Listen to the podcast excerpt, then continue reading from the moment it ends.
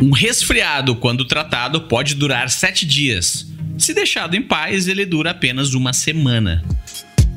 Essa frase foi dita pelo humorista Henry Fausen, satirizando as estatísticas. E ela deixa claro que os números por si só dizem muito pouco, a não ser que se encaixem em um contexto. Por isso que estatística é parte ciência e parte arte. Já se deu conta de como a sua vida é impactada por estatísticas que chegam aos seus ouvidos? Desde a escolha de uma profissão até decidir qual a marca de pasta de dentes que vai comprar ou qual político que você vai votar. As estatísticas têm o poder de influenciar a sua vida, pois servem como um atalho para o processo de tomada de decisão de compra, de escolha ou de voto. E por isso, os marqueteiros aprenderam muito bem como mentir com estatísticas.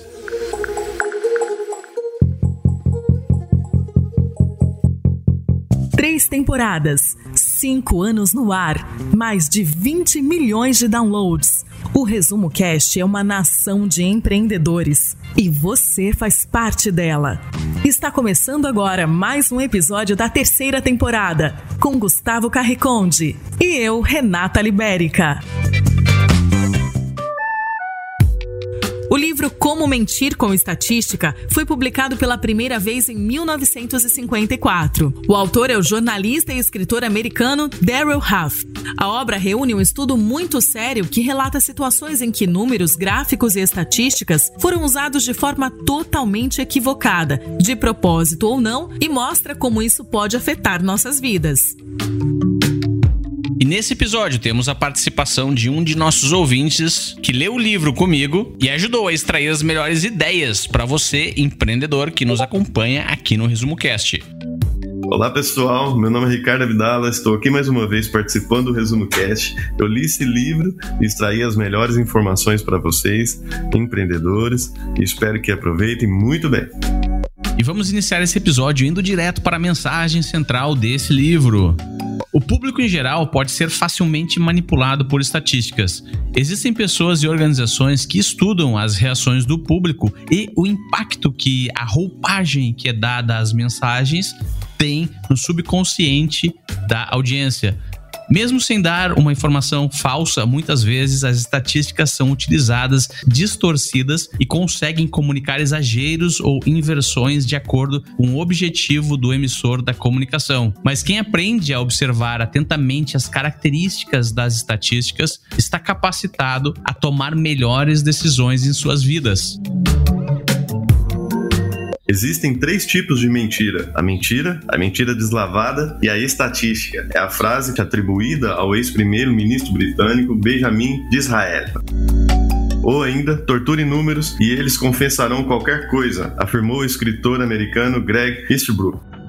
A mensagem central desse livro evoca as enxurradas de informações que a nossa época se acostumou a conviver, do quão é importante fundamentar uma visão baseada em estatísticas para encará-las frente a frente, para que você tenha ferramentas que lhe permita analisar com mais profundidade e senso crítico a forma como lhe é apresentado os números, o que eles nos contam e escondem.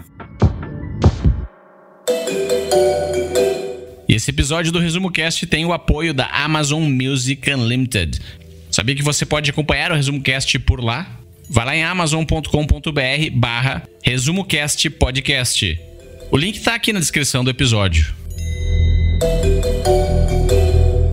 As estatísticas podem estar corrompidas. Assim como a maquiagem, as estatísticas fazem com que muitos fatos pareçam o que não são. Uma estatística bem arrumada é melhor do que uma grande mentira. Ela engana, mas a culpa não pode ser atribuída a quem disse. Esse livro é uma espécie de cartilha de como usar estatísticas para enganar. À primeira vista, pode parecer muito com um manual para trapaceiros, o autor diz que, quando escreveu o livro, ele se sentiu um ladrão aposentado, cujas memórias publicadas equivalem a um curso de pós-graduação sobre como arrombar um cadeado e andar por aí sem ser notado.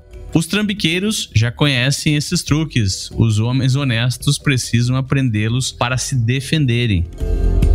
Como você faria para contar quantos grãos pretos e brancos há em um saco de feijão? Tal pegar uma amostra, conte os grãos dessa amostra e proporcionalmente você será capaz de estimar a quantidade total no saco, certo? Errado. Para essa estratégia de amostragem funcionar, é necessário que o saco esteja proporcionalmente muito bem distribuído. Imagina só o que pode acontecer se você escolher a amostra da parte de cima do saco e todos os grãos brancos do saco inteiro estão nessa amostra você será induzido a assumir que o saco inteiro é composto por grãos brancos, e isso pode não ser verdade. Fato é que é muito difícil obter boas amostras. O autor traz o exemplo de uma estação de trem onde os pesquisadores estão incumbidos de entrevistar pessoas. Na prática do mundo real, o entrevistador tem um turno de trabalho e vai tentar identificar aqueles que aparentam não estarem com pressa para que ele possa aumentar a sua produtividade nas abordagens e finalizar o trabalho dele o quanto antes. Só aí a amostra já está tendenciosa. Também estamos excluindo da amostra as pessoas que não andam de trem, pois elas não serão ouvidas. Olha esse exemplo. Você lê a seguinte notícia no jornal. Abre aspas. Os alunos graduados da Universidade X possuem uma média salarial de R$ 15.712 por mês. Fecha aspas. Essa notícia vai afetar a decisão de carreira de um jovem, por exemplo. Mas de onde vem esse número tão preciso? Por que 15.712? Segundo o autor, uma pesquisa similar foi feita pela Universidade de Yale, que distribuiu questionários para alunos e fez a média dos salários que foram declarados por eles. Mas provavelmente aqueles ex-alunos que têm vergonha dos seus salários e que iriam puxar a média para baixo nem responderam à pesquisa. Percebeu? Uma estatística assim, jogada sem contexto das características das amostras, pode provocar uma enxurrada de pessoas correndo atrás de um produto ou serviço. E o curioso é que o patrocinador da pesquisa não está mentindo. Ele está apenas omitindo a péssima qualidade da amostra, pois ele sabe que a maioria das pessoas não vai questionar. E aí, quais foram as últimas pesquisas ou estatísticas que você acreditou sem analisar a amostra?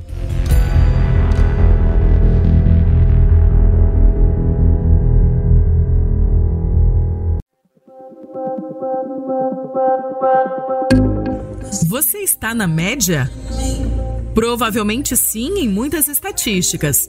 Estar na média não passa segurança. Afinal de contas, ninguém quer estar abaixo da média, não é mesmo? Mas saiba que, dependendo das características das amostragens, essa média pode estar totalmente distorcida e até inibindo o seu crescimento. Pense em uma estatística que analisou 10 startups de um determinado nicho.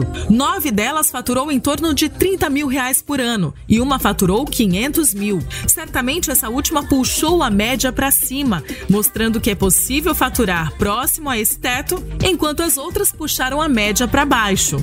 Agora você está se comparando com esse grupo, mas quem forneceu a estatística não falou nada sobre a característica da amostragem, apenas informou que a média de faturamento é de 77 mil por ano, que é o mesmo faturamento da sua startup. Pois bem, nessa situação você pode ter a tendência de se acomodar e pensar que por estar na média não precisa mais se esforçar para crescer. Você até pode se confundir e achar que 77 mil por ano é o limite máximo possível para esse nicho de negócios. E nunca vai sonhar com faturamento de 500 mil, que é possível de acordo com o case de um dos negócios da amostragem. Lembre-se de que as médias podem nos ajudar a tomar decisões de forma mais rápida, mas quando for necessário avaliar os detalhes, os prós e os contras de uma situação complexa, talvez seja melhor desconsiderar a média. E não se esqueça que, por definição, para se destacar é preciso sair da média. Está gostando desse episódio? Fique então até o final, porque preparamos um desafio prático para você aplicar os conhecimentos que está aprendendo nesse livro. Os numerozinhos que não estão ali. Nessa parte do livro, o ator Daryl Huff utiliza o exemplo de uma companhia que fabrica pastas de dentes que relata em letras garrafais que usuários de seus produtos conseguem ter 23% menos cárias. Logo mais abaixo desses dados, você descobre que esse resultado provém de um laboratório independente, confiável e o cálculo é atestado por um auditor público certificado. Só que em se tratando de pastas de dentes, não é difícil lembrar que uma marca quase nunca é tão melhor assim do que a outra. Mas então será que essa companhia está descaradamente manipulando os consumidores com mentiras? A resposta é: não é preciso medir. Existem maneiras mais fáceis e mais eficientes. O principal enganador nesse caso é a amostra inadequada, quer dizer, estatisticamente inadequada, mas para o propósito da empresa é perfeita. O grupo de usuários que fez o teste era formado por apenas 12 pessoas. Deixe 12 pessoas comprando cárie por seis meses, então troque a marca da pasta de dentes. Uma dessas três coisas com certeza vai acontecer. Número 1, um, nitidamente mais cáries. 2, nitidamente menos cáries ou três, mais ou menos o mesmo número. A importância de um grupo pequeno é que mais cedo ou mais tarde, por mera obra do acaso, três ou quatro pessoas do grupo de testes podem apresentar uma grande melhora digna de uma campanha publicitária inteira. Com um número grande, qualquer diferença produzida por acaso tende a ser pequena e uma afirmativa de melhora na casa dos 2% não venderá muita pasta de dentes. E ainda, segundo o autor desse livro, você pode evitar ser enganado por resultados inconclusivos sem precisar estudar os dados brutos por si mesmo. Procure pelo grau de significância. É uma maneira de relatar a probabilidade de um número representar um resultado real, não algo produzido por acaso. Para a maioria dos propósitos, o limite é um grau de significância de 5%, o que significa que existem 95 chances em 100 de uma diferença aparente ou outra coisa ser real. Algo com 1% desse tipo de probabilidade é descrito como praticamente certo. O que há de enganador em relação ao dado que não está ali é que, em geral, sua ausência não é notada. Em casos de testes ou pesquisas intencionadas, esse é o segredo do seu sucesso. O autor relata ainda que todos os estudos por amostragem contêm erros de medição, pois a amostra nunca representará o todo perfeitamente. Portanto, esse tipo de erro é tolerável de ser encontrado em testes, pesquisas eleitorais, mas em casos de pesquisas médicas, modelagens de aviões ou qualquer outra área que exige grande precisão, negligenciar esses númerozinhos pode ser extremamente desastroso muitas descobertas médicas grandiosas, ainda que passageiras, foram lançadas de uma maneira que seria necessário um número muito maior de testes para se obter uma resposta com alguma relevância. Mas e você? Até onde colocaria sua pele em risco? Deixa eu te dar uma dica. Se você adora música, vai adorar o app do Amazon Music. De todas as coisas incríveis que o Amazon oferece, essa é a minha favorita. Olha só o que eu mais gostei depois de usar o Amazon Music por algum tempo. Lá tem milhões de músicas e milhares de podcasts para escutar de graça. Você pode seguir os podcasts que adora, como o Resumo Cast, baixá-los para ouvir offline ou pedir para Alexa para começar a ouvir em seu dispositivo Echo ou Fire TV. Com o stream de música gratuito do Amazon Music, você tem acesso a milhares de estações e as melhores playlists, tudo sem custo. Lá tem várias playlists sertaneja, pop, forró, paredão, explosão, funk, nação, MPB e é claro, dá para escutar todos os episódios do Resumo Cast. E ao assinar o Amazon Unlimited, você tem acesso a muito mais. Escute ilimitadamente as 75 milhões de músicas, incluindo os lançamentos mais recentes, o que quiser, quando quiser e sem anúncios. Eu já criei lá algumas playlists super legais com algumas músicas que me ajudam a ter ideias para novos episódios do Resumo Cast. E eu acho que você também vai adorar o Amazon Music Unlimited. Nesse momento, novos assinantes podem experimentar o Amazon Music Unlimited gratuitamente por 30 dias. Basta acessar amazon.com.br barra ResumoCast Podcast. O link está na descrição desse episódio. O plano é renovado automaticamente, mas você pode cancelar a qualquer momento. E se você tiver alguma dúvida sobre a oferta, verifique os termos e condições no site do Unlimited. Você está escutando o melhor podcast de resumo de livros do Brasil. Gráfico exagerado. Números em formato de tabela são um tabu para você? Para muitos, eles são um terror. Por qualquer que seja o motivo, isso cria um problema real para o escritor que anseia ser lido, para o publicitário que espera que o seu texto venda produtos para o editor que quer que seus livros ou revistas sejam populares.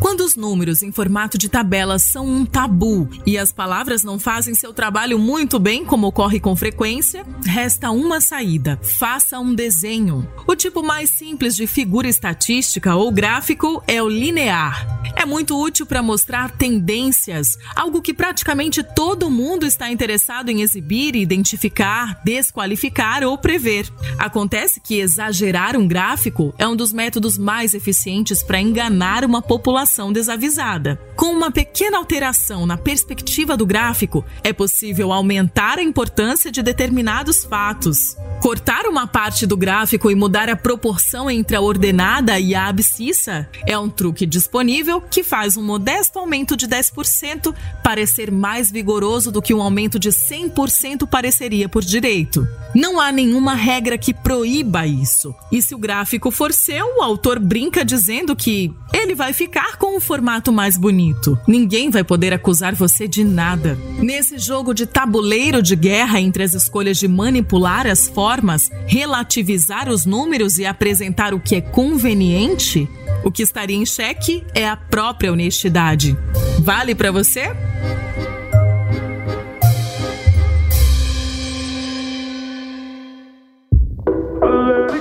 Tome cuidado com estatísticas que acompanham imagens. Sabe aqueles gráficos com barras? Tome muito cuidado quando as barras mudam de largura, bem como de comprimento, ao expor um único fator, ou que mostrem objetos tridimensionais cujos volumes não são facilmente comparáveis. O autor dá o exemplo da comparação entre os salários de dois países. Digamos que um país A tem um salário de 30 dólares semanais e o país B de 60 dólares. Em um gráfico de barra honesto, as duas barras teriam o mesmo tamanho, mas a do país B o dobro da altura, pois é o dobro do valor. Mas utilizando essa técnica dos gráficos pictóricos ou pictogramas, podemos desenhar um saco de dinheiro, por exemplo, representando 30 dólares, ao lado do segundo saco de dinheiro, representando 60 dólares. Pois bem, se esse saco de 60 dólares tem não somente o dobro da altura, mas também o dobro da largura, o que é muito comum nesse tipo de gráfico, o saco de 60 dólares vai parecer não somente o dobro, mas sim quatro vezes maior do que o saco de 30 dólares. E será que foi um deslize do desenhista ou foi feito de maneira intencional para causar um impacto visual? Olha esse outro truque, a estratégia do número semi-ligado, que é uma outra forma de mentir com estatísticas. Quando não conseguem provar o que desejam, os marqueteiros demonstram uma evidência e finge que também se aplica a uma coisa diferente. Assim, em meio à confusão do choque entre as estatísticas, a mente humana dificilmente notará alguma inconsistência. Imagine um caso em que não se pode provar que um remédio, por exemplo, cura resfriados. Então é publicado um relatório de um laboratório reconhecido, segundo o qual meia grama dessa substância foi capaz de matar 31.108 germes em um tubo de ensaio em 11 segundos.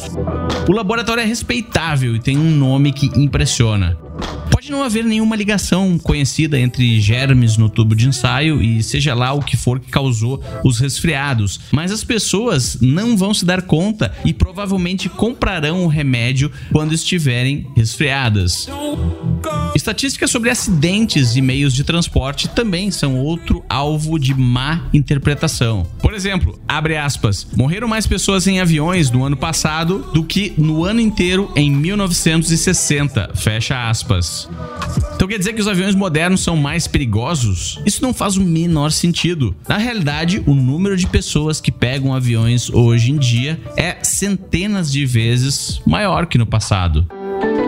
Outro truque. Imagine uma pesquisa de opinião com a seguinte pergunta: Você concorda que na sua cidade existem problemas no transporte público? É claro que a maioria das pessoas tem uma reclamação ou outra, mas algum pesquisador, mal intencionado, pode divulgar o resultado da pesquisa como, abre aspas, 78% dos entrevistados reclamam do transporte público, fecha aspas.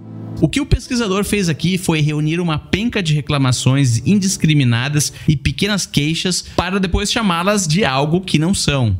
Concordo comigo que essa pesquisa, apesar de parecer, não provou absolutamente nada.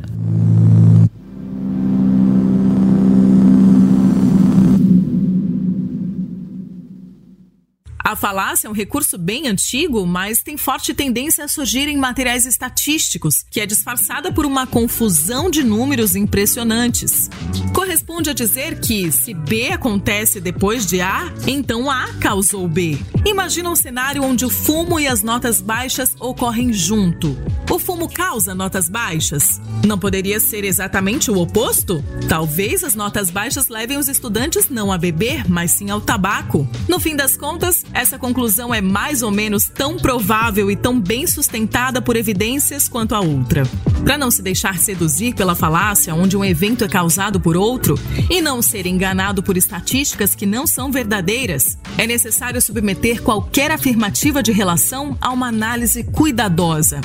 O fato é que, dependendo da forma como é apresentada, uma estatística totalmente desconectada pode parecer real e acaba influenciando nas opiniões e decisões das pessoas. Quer ver? Nos meses do ano em que os números de afogamentos aumentam, também se verifica que as vendas de sorvetes aumentam. Então, será que para evitar afogamentos, basta parar de vender sorvetes? É claro que não. Tanto os afogamentos quanto as vendas de sorvetes aumentam por causa da chegada do verão e não por causa um do outro.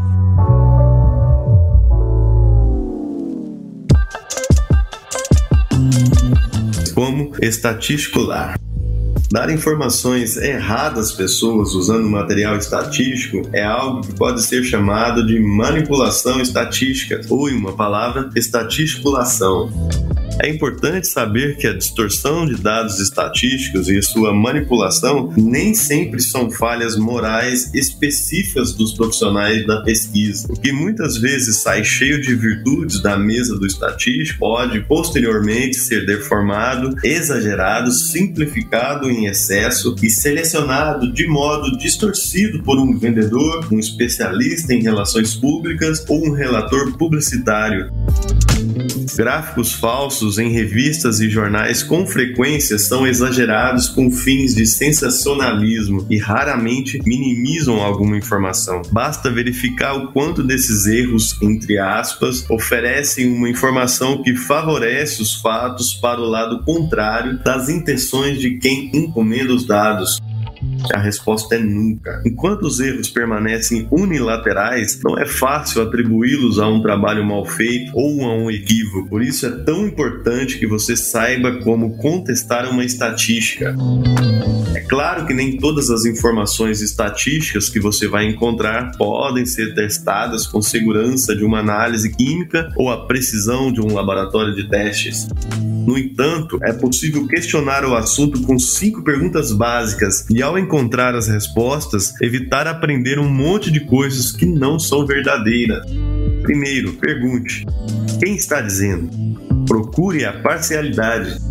O laboratório que tem um ponto a ser provado para estabelecer uma teoria, uma reputação ou uma remuneração. O jornal cujo objetivo é uma boa história. É preciso procurar a tendenciosidade consciente. O método pode ser uma declaração falsa ou uma declaração ambígua que serve a mais de um efeito e não pode ser contestada. Uma medida imprópria pode ser usada, uma média aritmética, quando a mediana seria mais informativa, talvez até demais, sendo a trapaça encoberta pelo uso da média inadequada. Declarações que você encontrar do tipo disse o jornal, Olhe com atenção sempre que encontrar essas palavras. Este é um momento importante de se perguntar quem está dizendo, já que o jornal pode ser uma parte interessada. Segunda questão, pergunte como ele sabe. Ao se deparar com uma estatística, você pode colocá-la à prova fazendo aquela pergunta que já abordamos nesse episódio. A amostra é grande o bastante para permitir uma conclusão confiável?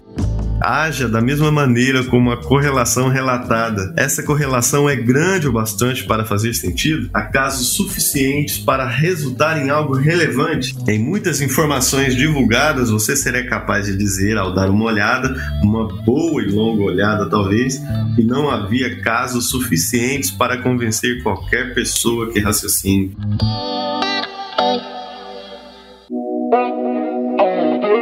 Terceira questão: pergunte: quem está faltando? Diante de uma estatística, nem sempre você vai saber quantos casos foram considerados. A ausência de um lado, em particular quando a fonte é uma parte interessada, é suficiente para lançar suspeitas sobre a pesquisa toda. É primordial que nenhuma informação seja omitida, tanto o tamanho da amostra, medidas de variabilidade ou qualquer outra característica importante da população ou análises. A omissão permite insinuar que outro fator, mais desejado por quem realizou a pesquisa, é o responsável. Em determinado ano, houve uma tentativa de mostrar, a partir de números publicados, que os negócios haviam melhorado, pois as vendas do mês de abril no varejo tinham sido maiores do que um ano antes. O que estava faltando indicar era o fato de que a Páscoa havia caído em março no ano anterior e em abril no ano seguinte. Quarta questão. Pergunte: alguém mudou de assunto? Ao analisar uma estatística, tome cuidado se em algum lugar houver uma troca entre o número bruto e a conclusão. A pergunta e a resposta devem tratar do mesmo assunto. Muitas vezes, uma coisa é divulgada como sendo a outra, como o autor exemplifica. Mais casos relatados de uma doença nem sempre é o mesmo que mais casos da doença. Quinta e última questão. Pergunte: isso faz sentido? Essa pergunta muitas vezes reduz à metade uma estatística quando todo o vocabulário se baseia em uma suposição não comprovada. Exemplos de omissão de dados de uma pesquisa vêm na forma de textos curtos, utilizados com o pretexto de que a população não vai entender. Muito cuidado ainda com análises de tendências passadas. Existem inúmeras variáveis de causa e efeito para que um dado siga uma tendência. Não podemos simplesmente supor que elas se repetirão no futuro. Depois de ouvir com atenção, reflita sobre esses cinco questionamentos apresentados e verifique se você já consegue identificar alguns exemplos de manipulações de dados na política, saúde, educação ou em algum produto milagroso que te ofereceram. Já te digo de antemão que o resultado é surpreendente.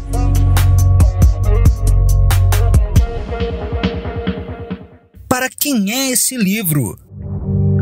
Então, para mim, Gustavo Carriconde, esse livro é para quem vive nesse, nessa era de hiperinformações, onde somos bombardeados por muitos dados, estatísticas e fontes. E quem fala mais alto acaba vencendo a disputa pela sua atenção. Você não precisa ser um expert em estatística, mas pode conhecer várias características delas que podem te ajudar a tomar melhores decisões na sua vida. E as dicas desse episódio são essenciais.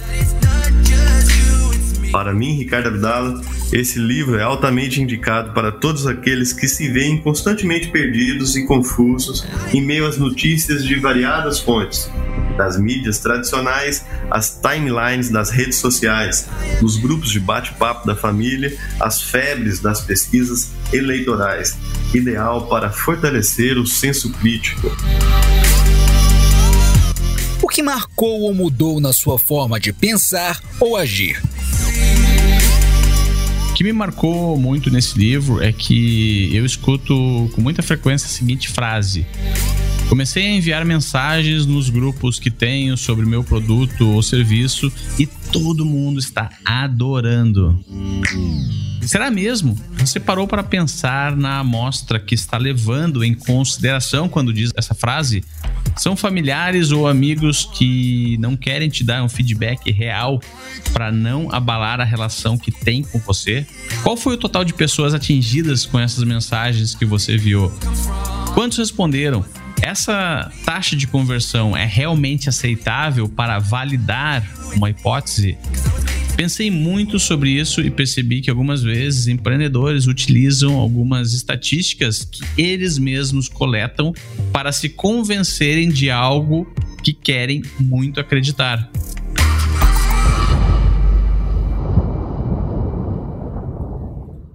Que mais me marcou nesse livro foram os inúmeros caminhos que as pesquisas têm para serem trapaceadas, seja por deslizes ou intencionalmente. Mesmo que os números permaneçam exatos na santidade intocável da lógica, a verdade pode ganhar atributos para ser facilmente manipulada, omitindo ou apresentando partes que lhe pareçam mais convenientes a quem interessa convencer, tanto para informar quanto para iludir. Supondo ser especialmente importante citar a maneira como o autor termina o livro com a frase de que há algo de fascinante na ciência por obter-se um retorno tão substancial de julgamentos com um investimento tão insignificante de fatos.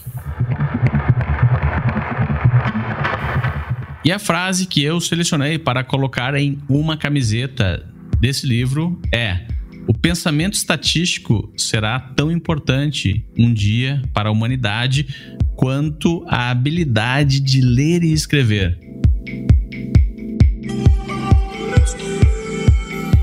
A frase que selecionei para colocar em uma camiseta é de um velho ditado presente no livro: A diferença só é diferença quando faz diferença.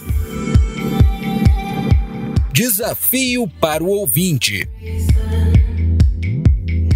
Agora temos um desafio prático para você que nos acompanhou até aqui, mas antes vai um grande agradecimento aos nossos Tribers conselheiros que resolveram deixar o seu nome e o seu legado aqui nesse episódio. Esses grandes empreendedores que nos ajudam a empoderar a humanidade com o conhecimento dos livros são Francisco Felinto da Silva Júnior, Cláudia Inaba, Regiane Salateu, Carlos Eduardo Tamburino, Simone Pous, Túlio Severo Júnior, Marcílio Guedes Drummond, Fernando Oliveira, Francisco Debierne, Igor Conrado, Guilherme Beco, Fábio Luiz Bonato, Ronaldo Miguel, André Moreira Martins Arruda, Luiz Alberjante, Henrique Sanabe Vilela, Alcina Sales Giroto, Pedro Muschitz, Gustavo de Luna Campos e Alexandre Nepomuceno de Almeida. Quer se tornar um Triber apoiador ou conselheiro do Resumo Cast? Visite resumocast.com.br barra apoia-se. Temos diversos pacotes de apoios onde você ganha acesso a recompensas exclusivas como um conteúdo extra em vídeo que preparamos sobre esse e diversos outros episódios, acesso aos nossos encontros semanais do Clube do Livro e a oportunidade de eternizar o seu nome em um de nossos episódios do Resumo Cast. Vá lá então em resumocast.com.br barra apoia-se para saber mais. Vamos agora para o desafio prático.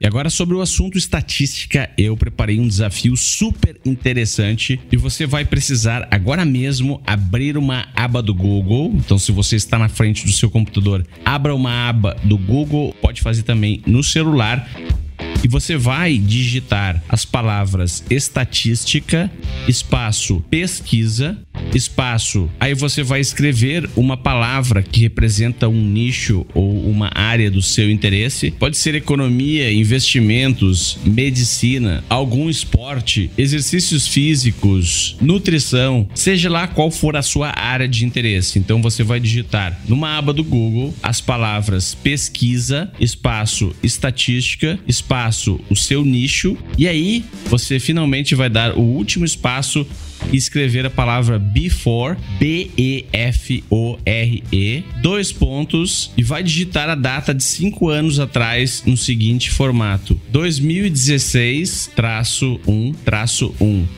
Então, essa última parte do código vai te trazer todos os resultados no Google antes de 2016-1-1, que para mim hoje é cinco anos atrás. Mas você vai escolher para você qual é a data de cinco anos atrás. Faça esse desafio no Google e compartilha lá nas nossas redes, marcando ResumoCast, alguma estatística que não faça absolutamente nenhum sentido para os dias de hoje.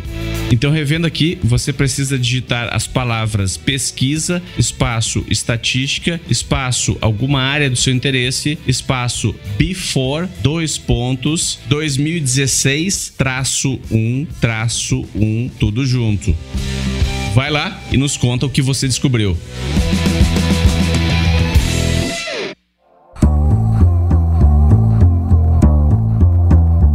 E o resumo do livro Como Mentir com Estatísticas fica por aqui. Um grande abraço de toda a nossa equipe e até o próximo episódio do Resumo Cast, sempre com um grande livro para empreendedores.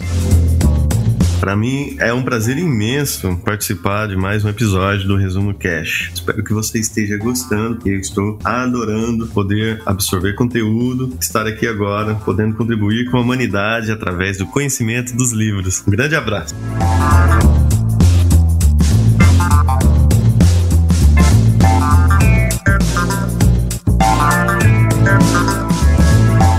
A melhor forma de aprender é ensinando. Compartilhe estas ideias com alguém e nos ajude a empoderar a humanidade com o conhecimento dos livros. Para saber mais, visite resumocast.com.br.